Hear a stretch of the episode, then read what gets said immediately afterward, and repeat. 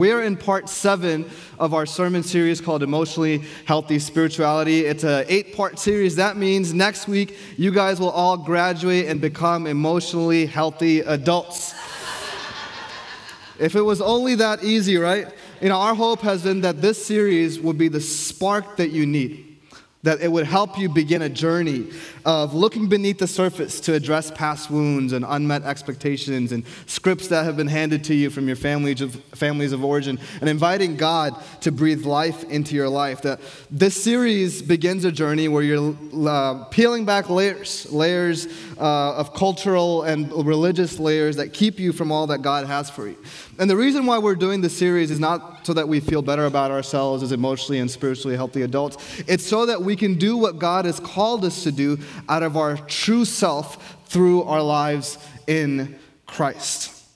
Now, today we're going to get into a topic that many of us have dealt with, are dealing with, or will deal with. And this is part of growing up emotionally, what Pete Scazzero, excuse me, calls growing from emotional infants to emotional adults. Brian Jennings, in a book that he wrote, shares a story. I don't know if you guys have uh, heard the story. It's the story of the War of the Oaken Bucket.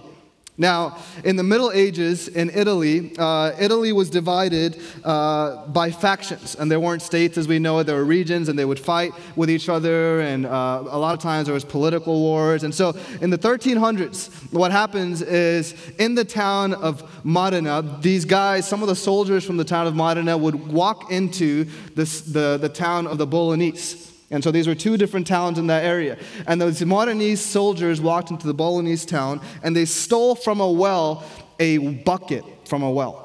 Now, they took this bucket back to their town and they flaunted it and showed everyone, we stole this bucket from the Bolognese. Now, what happens is that the Bolognese are very upset by this. So they all march to Modena and they demand that they get this bucket back. Now, the Modenese, they don't give away this bucket. And so the Bolognese people, they declare war against the Modenese people. And what happens is they gather an army and they declare war, the war that is legendarily called the War of the Oaken Bucket. 30,000 Bolognese soldiers march into Modena and they have this battle. The Modenese would end up winning. 4,000 people were killed in that battle in the 1300s all over a wooden bucket. Here's the thing that we know uh, us as human beings, we can be very fickle when it comes to disagreements, right? It's easy for us to get into conflicts in life at times. Now, you may be here and you may not be at war physically with someone, but you may be emotionally. At the very minimum, some of us have distanced ourselves from people. Some of us don't even realize that we're in conflict with people because it's so normal in the culture that we live in. It happens everywhere that we go. It happens in workplaces. Studies show that 85% of the United States workforce has made a report or complaint about conflict in the workplace. That only means that the 15% just didn't report it. All of us have probably dealt with conflict at work. It's true in our family lives as well. We all have that one family member we've had that run in with. You can all think of that one in law that always gets under your nerves. If you're sitting next to that in law, just give them a little elbow. Don't do that, just kidding. This happens everywhere. It even happens in churches. Churches are not allergic to conflict. I read this stat this week and it blew my mind. I don't know if you know this, but worldwide there are over 40,000 Christian denominations. 40,000. In the United States, there's over 200, but 40,000 Christian denominations all over the world. We have a disagreement on something or a verse, and then, okay, I'm going to start my own. Conflict is all around us. Let me just ask this anyone here ever not been in a relational conflict? All of us have been in some sort of relational conflict. My three year old daughter would tell you that she's been in relational conflict. It's all around. So we know that conflict and broken relationships are part of being a human being. And I would say that for many of us, some of you have even inherited the conflict.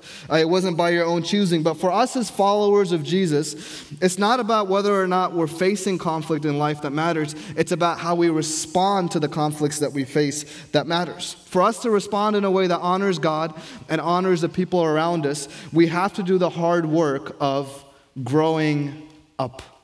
The hard work of growing up. Paul, as he writes to the Corinthian church, he says this When I was a child, I spoke like a child.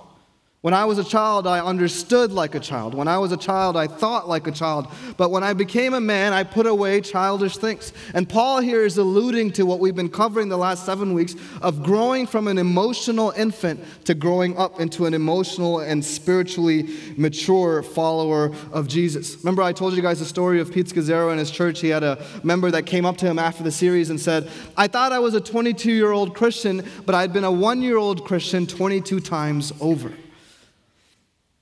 I remember we had some friends over one day, and we had them over for dinner, and it was kind of a last minute invite, and so our house was messy, and we got all things cleaned up, and people walked into the house and they said, Wow, your house is so clean. How'd you do it? You have three kids under four, and you have a dog.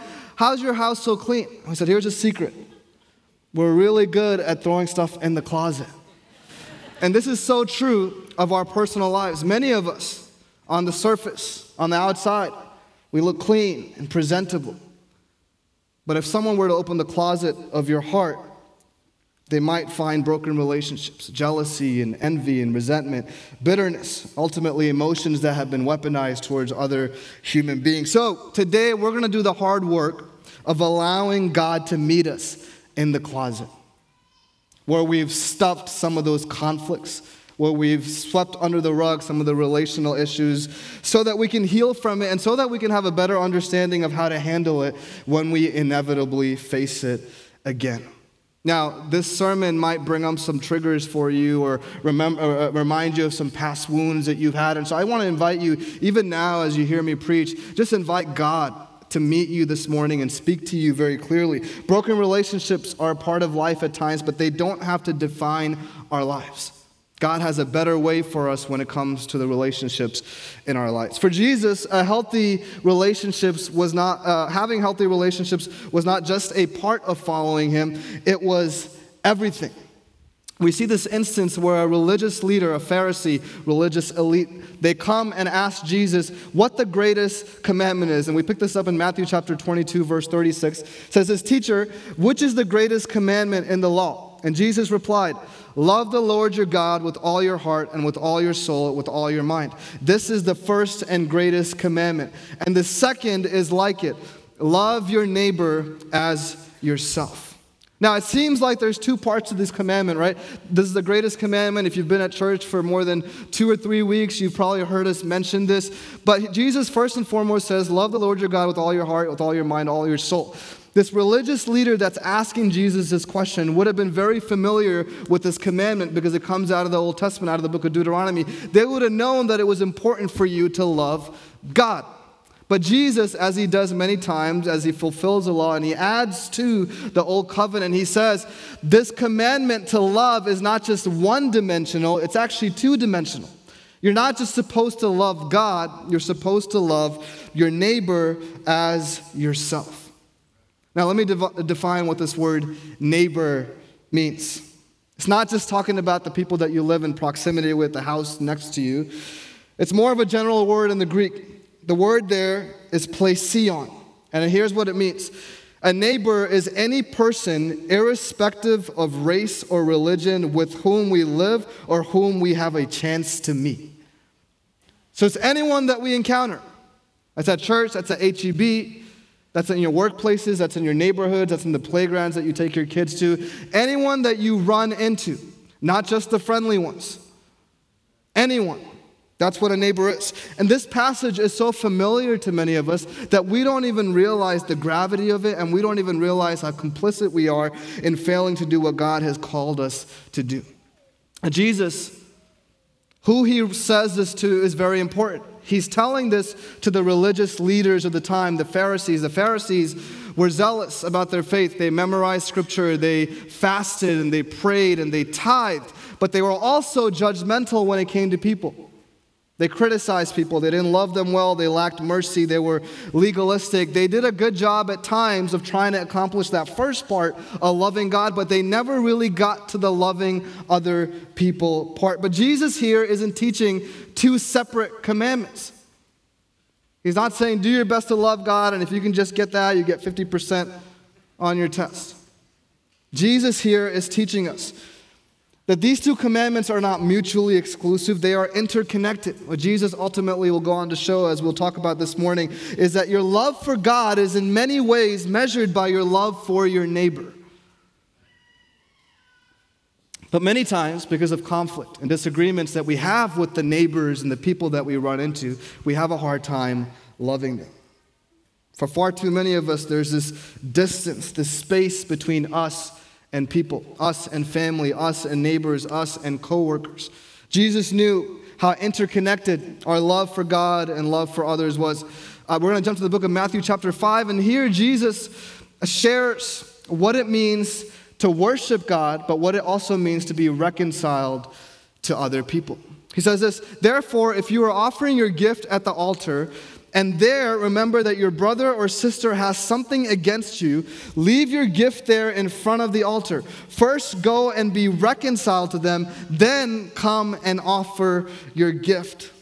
Jesus here is teaching something so counter, counter to the religious culture of the time and the culture that we find, find ourselves in now. What would happen is people at the time, they would go as an act of worship to bring a sacrifice.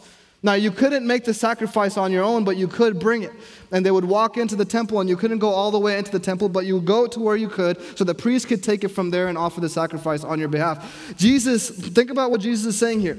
When you're in the middle of worship and you remember that someone might have something against you, drop your sacrifice there, go and be reconciled to them, and then come back. Jesus is flipping their understanding of worship. He says, Go back and be reconciled to the person that has something against you.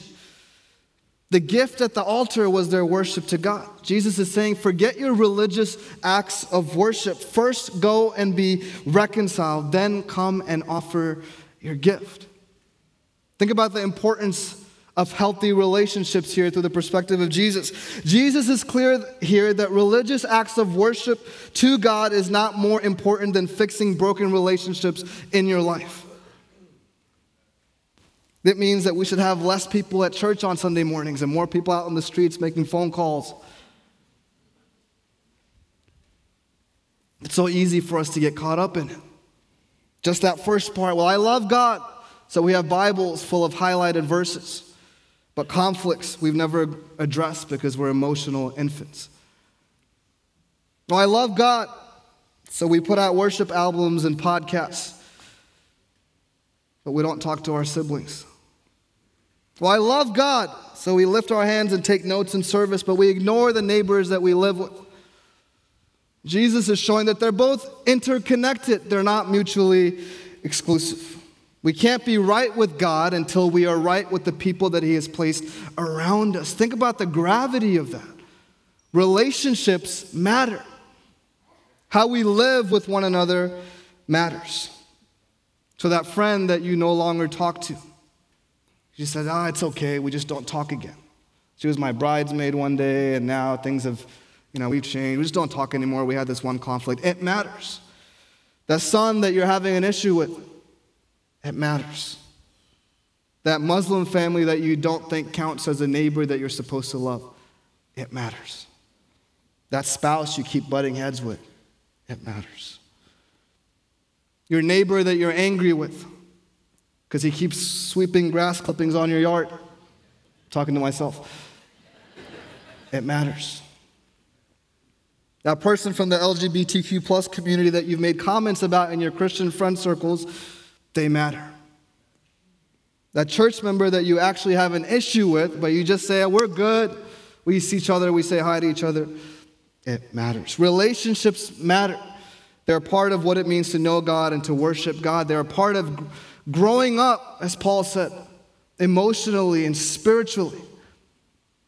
It's so easy for us at times to be spiritually focused, but emotionally, we just swept things under the rug. And so, here's what I want to do with the 15 minutes that I have left this morning. I want to just give you two keys to maintaining healthy relationships. Two keys to maintaining healthy relationships. And some of these might sound obvious to you, but maybe it's a good reminder to you. But some of these will help some of you, not just today, but long term. Maintain relationships because the relationships that you're in, the people that you run into, you'll have disagreements with. Half the room right now has probably voted for the other person. We're always inevitably going to run into disagreements and conflict. So here's the first key to maintaining healthy relationships. When it comes to conflict, don't run from conflict, run through it. Don't run from it, run through it. Dr. Henry Cloud, he gives this example, and it's brilliantly done. He says, We live, when it comes to our relationships, in two worlds as human beings. In the first world, we maintain our relationships, we keep the status quo, but we never share how we feel with one another. We think that this is being more Christ like. I don't want to disrupt this relationships. We think this is peacemaking, but it's really peacekeeping. So you say, I'm just going to avoid that because otherwise it's going to get in the way of our relationship. This is behavior of this is the behavior of emotional infants. Here are a few examples of how we do this. Take for example a husband named Carl. He's upset with his wife for constantly coming home late. Instead of talking about it, he wants to be Christ-like. So he instead of choosing to talk about it, he's moody and gives her the cold shoulder. Take for example Pam, a woman at work. Her employers are bad mouthing her boss. She wants to say something, but she also is afraid of how her employees will respond to her. She doesn't want to kill the vibe, and so she just goes along with it. Take Yolanda, the young adult that's engaged. She's not sure that she wants to get married in less than two months, but feels the pressure from her fiance and his family. So instead of talking about it and addressing it to keep the status quo, she sweeps it under the rug. Take Ellen, for example. She loves her parents, but her parents are overtly critical about how she raises her kids. It's starting to wear on her relationship with her husband. In fact, they find themselves every time the parents leave complaining about the parents. They never address it head on because they don't want to hurt their parents' feelings. Emotional infants are more interested in pretending everything is okay rather than true peacemaking. So, in this world of avoiding truth, they maintain their relationships. And this is what Henry Cloud calls connection without truth. They maintain their connections, but they never speak truth. Many of us are in connection without truth relationships this morning. Now, that's one world. The second world that he calls is the truth without connection world. In this world, these are the people that just have always have major conflicts. They tear everybody down and everything up. They can't keep their mouths closed. And so they feel good that they've shared what's on their minds, but when they turn around, there are no friendships, no relationships. Just them on, them on their own. God does not want us to live in either of these worlds. There's something better for us. Paul writes in the book of Ephesians, chapter 4, he says, Speak the truth in love so that we will grow to become, in every respect, the mature body of Christ. Think about that. Speak the truth in love so that we will grow to become the mature body of Christ. Again, growing up tied to speaking the truth in love. And so, practically, when you have a conflict with someone, let's take the parents that are overtly critical, for example. You might ask them if your assumption about them are true. Did you mean to say it this way? Peacemakers are the ones that will listen to their perspective. Ask them for clarification.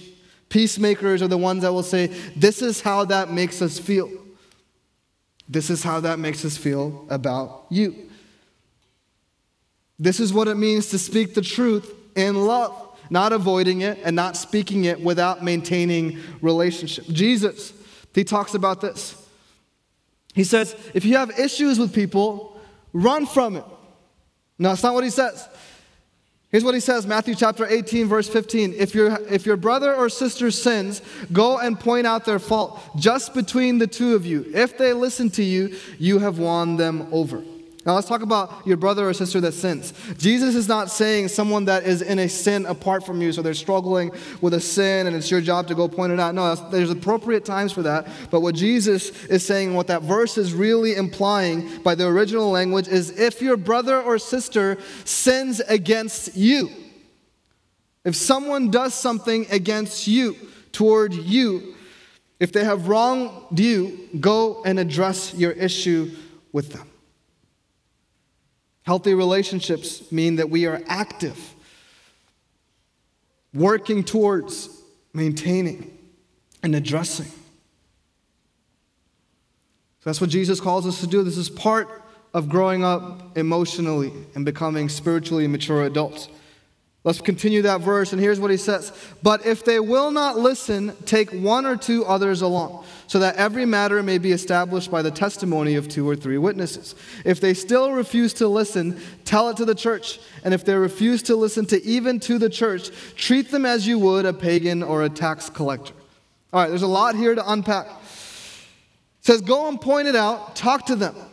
He says, If, you, if they listen to you, then you've won them over. You've maintained that relationship. If they don't, take a couple of people so there are witnesses. If they still don't, then go to the church. Jesus is showing here over and over an attempt to do our part to maintain relationships. It's not just a one time thing. Well, I tried talking to them years ago and never worked out. Well, yeah, we had that conversation in the lobby and, you know, I got busy. You know, I tried. Over and over, Jesus is showing the importance of doing our part to maintain relationships. And then he says, after the third time, if they refuse, and many people take this verse out of context, he says, treat them as you would a pagan or a tax collector. And so some of us, we say, I've done it three times, they don't matter to me anymore, I'm good, Jesus gave me permission to move on. It says, treat them as you would a pagan or a tax collector. Jesus had a disciple who was a tax collector. In fact, he's the one that wrote what we're reading this morning. When he's saying treat them as a pagan or a tax collector, he's saying we don't just abandon them. Now, your relationship might look very different if they don't willingly reconcile with you. It takes two to bring reconciliation together. And if they don't do that, you have the opportunity and the right to move forward without them in relationship. But it does not mean that you abandon them. Treat them as a tax collector, which means you pray for them. You view them as someone that needs the grace of God. So you pray over them. You try over and over. Peacemaking is active. And we'll get to why it matters for us. So that's the first key to maintaining healthy relationships. Don't run from that conflict that you have. Maybe you think of someone this morning that you're in conflict with, someone that you no longer talk to. Run to it. It's in the Bible. It's a command that Jesus gives us. It's part of growing up to be spiritually mature Christians. Here's a second key to maintaining healthy relationships don't keep count. Don't keep count. Right after Jesus shares this with the disciples, Peter, would come up to Jesus. And Peter has this great question for Jesus. Here's what he says Matthew chapter 18, verse 21. Then Peter came to Jesus and asked, Lord, how many times shall I forgive my brother or sister who sins against me? Up to seven times. So, Jesus in this chapter earlier, and some of what we read had just talked about what it means to forgive. And he says, Go and talk to them over and over and over. So, Peter is asking a very practical question Jesus, when it comes to forgiveness, how many times do I forgive someone that I had conflict with? He says, Do I do it seven times? And there's some Jewish laws that says you forgive someone up to three times. And if they don't receive your forgiveness, and if they don't reconcile that relationships, then they are in sin and you can move on. So Peter adds to it, he's like, wait, what about seven times? Is that enough? Jesus answered, Matthew 18, 22, Jesus answered, I tell you, not seven times, but 77 times. This is an incredible response from Jesus that kind of goes against common sense. Jesus wasn't saying some, uh, to literally forgive someone seven times, 70 times. But he's making a point that it's an unlimited amount. It's one that you can't even grasp. You just do it over and over again. Some of us are guilty of keeping count when it comes to relationships. Here's the thing I don't know if this is true in other cultures, but in the Indian culture, here's something that's very true. When you get invited to a wedding, you get invited to the wedding, and out of obligation, you write a check. And so we saw my parents do this all the time. You write a check to that person and to their kids. They just got married. Now, when you invite them back to your kid's wedding, you're looking if they wrote the same check out. Wait a minute. We gave them 500 bucks. There's only 200 here. In many ways, you and I were guilty of keeping count with other people. Well, I did this for you that one time. I did it three times with this person. You have no idea. I mean, over and over, I tried with this person, they just won't listen, so I'm moving on. There's a fine balance here. But what Jesus is teaching is that we don't keep count when it comes to forgiveness. And this is hard, this is difficult. Some of you here this morning have been deeply hurt by other people. I had someone come to me in the lobby a few years ago and they said, How can I forgive him? He abused me.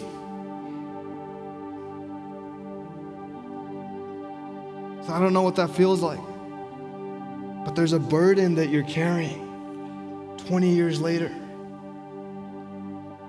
Forgiveness is not you letting that person off the hook. Forgiveness is you releasing that burden off of yourself.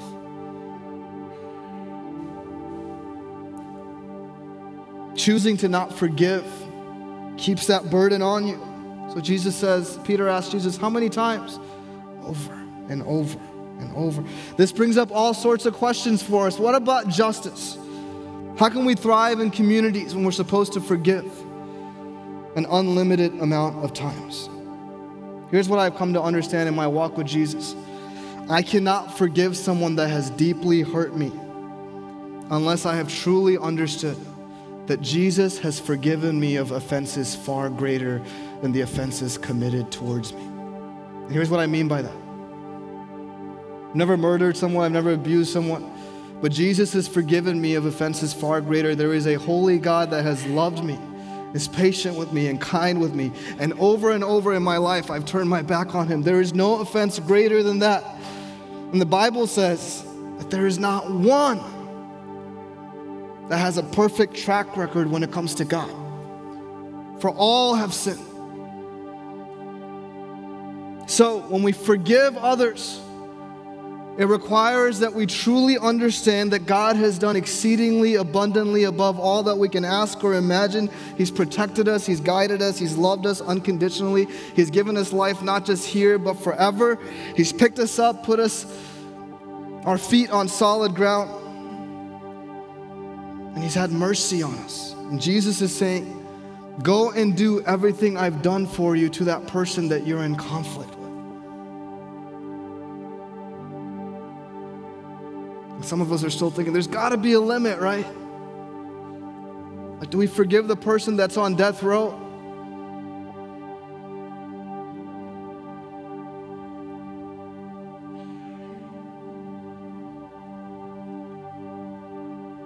All have sinned and fallen short of the glory of God. The answer from Jesus through his teaching in Scripture is a resounding no because all of us are guilty of committing offenses far greater, the ones that you and I will ever need to forgive, because God has forgiven humanity of offenses over and over and over. And it might sound harsh or it might sound difficult, and I'm trying to walk this line as a pastor. Some of you have people that have abused you. Some of you, there's been people that have caused death in your families. There's been tragedy entire story of the Bible, though, the story of a God who continues to be with his people despite them turning their backs on him over and over. So, forgiveness always comes, as Tim Keller says, at the cost of the one granting forgiveness. For some of you, forgiving another person is a way of suffering for Jesus. Forgiving another person is you carrying a burden, but it's also you releasing a burden of what they've done to you. Jesus ultimately teaches us that we have not fully grasped the gospel, the mercy of God,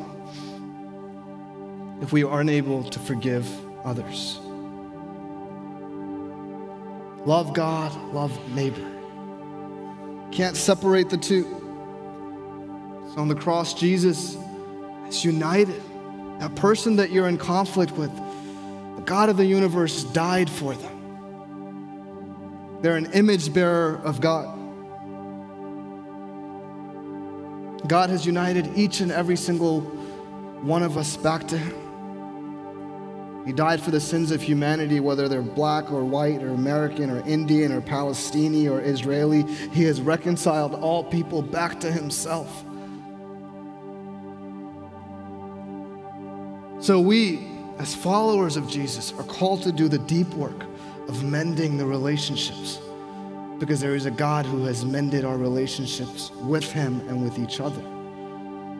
To be emotional adults, we don't run from it we run through it. So this morning, some of you have some deep work ahead of you of forgiving people. Maybe even asking Jesus, what next step do I take? For others of you, and for many of us, though, our legacies are like the battle of the war of the oaken bucket. We fight over silly things. You have broken relationships over silly things. You don't talk to people because of politics. You don't talk to family members because of that one comment that they made. Don't let your legacy be that you have started emotional wars over trivial matters.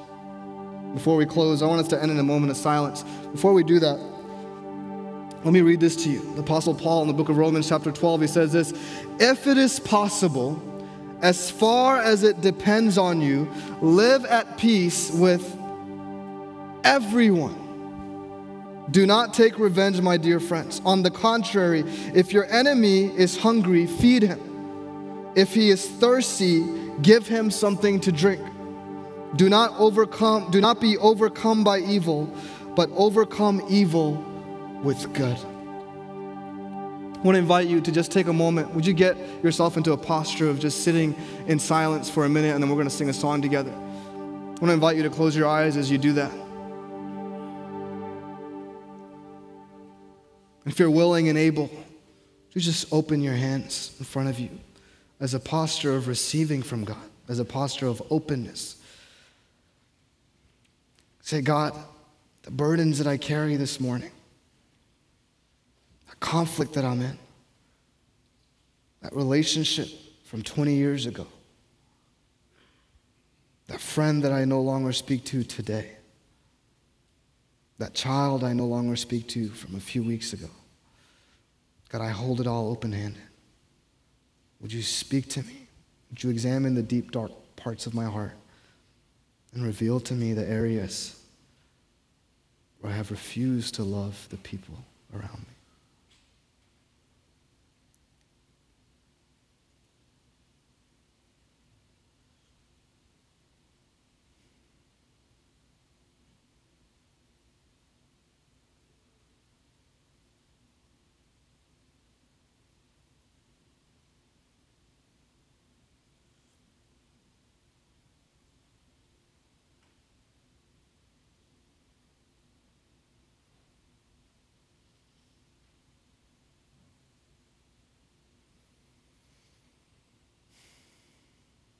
Jesus, we thank you. You don't ask us to step into anything that you yourself have not done. We thank you first and foremost for the cross, where you've forgiven us, where you loved us, despite our inability to love you back at times. And we just take simple, small steps to extend the same level of love and mercy, kindness you've extended to us, to the people around us. May we not run from conflict. May we be able to speak the truth in love. May we not keep count. May we forgive over and over. May we release the burdens that we carry from harm that people have done to us. The burdens that we carry from the harm that churches have done to us families have done to us, friends have done to us. May we release those burdens. May we not carry them any longer. May we live as freed people who are marked by a God who has forgiven us so that we in return forgive others. Thank you for your goodness. For Your goodness is the standard that we follow. Your goodness is the way in which we walk as well. Thank you that you pursue us. God, we pray you bring healing to broken relationships and conflicts this morning. Holy Spirit, would you do a deep work in your people, not just today, but tomorrow, the day after, the week after when they're triggered again by that person? Would you do a healing work that's sustained only by your presence? As you call us to be more like you daily. Thank you for this moment. It's in your precious name we pray. And the church said,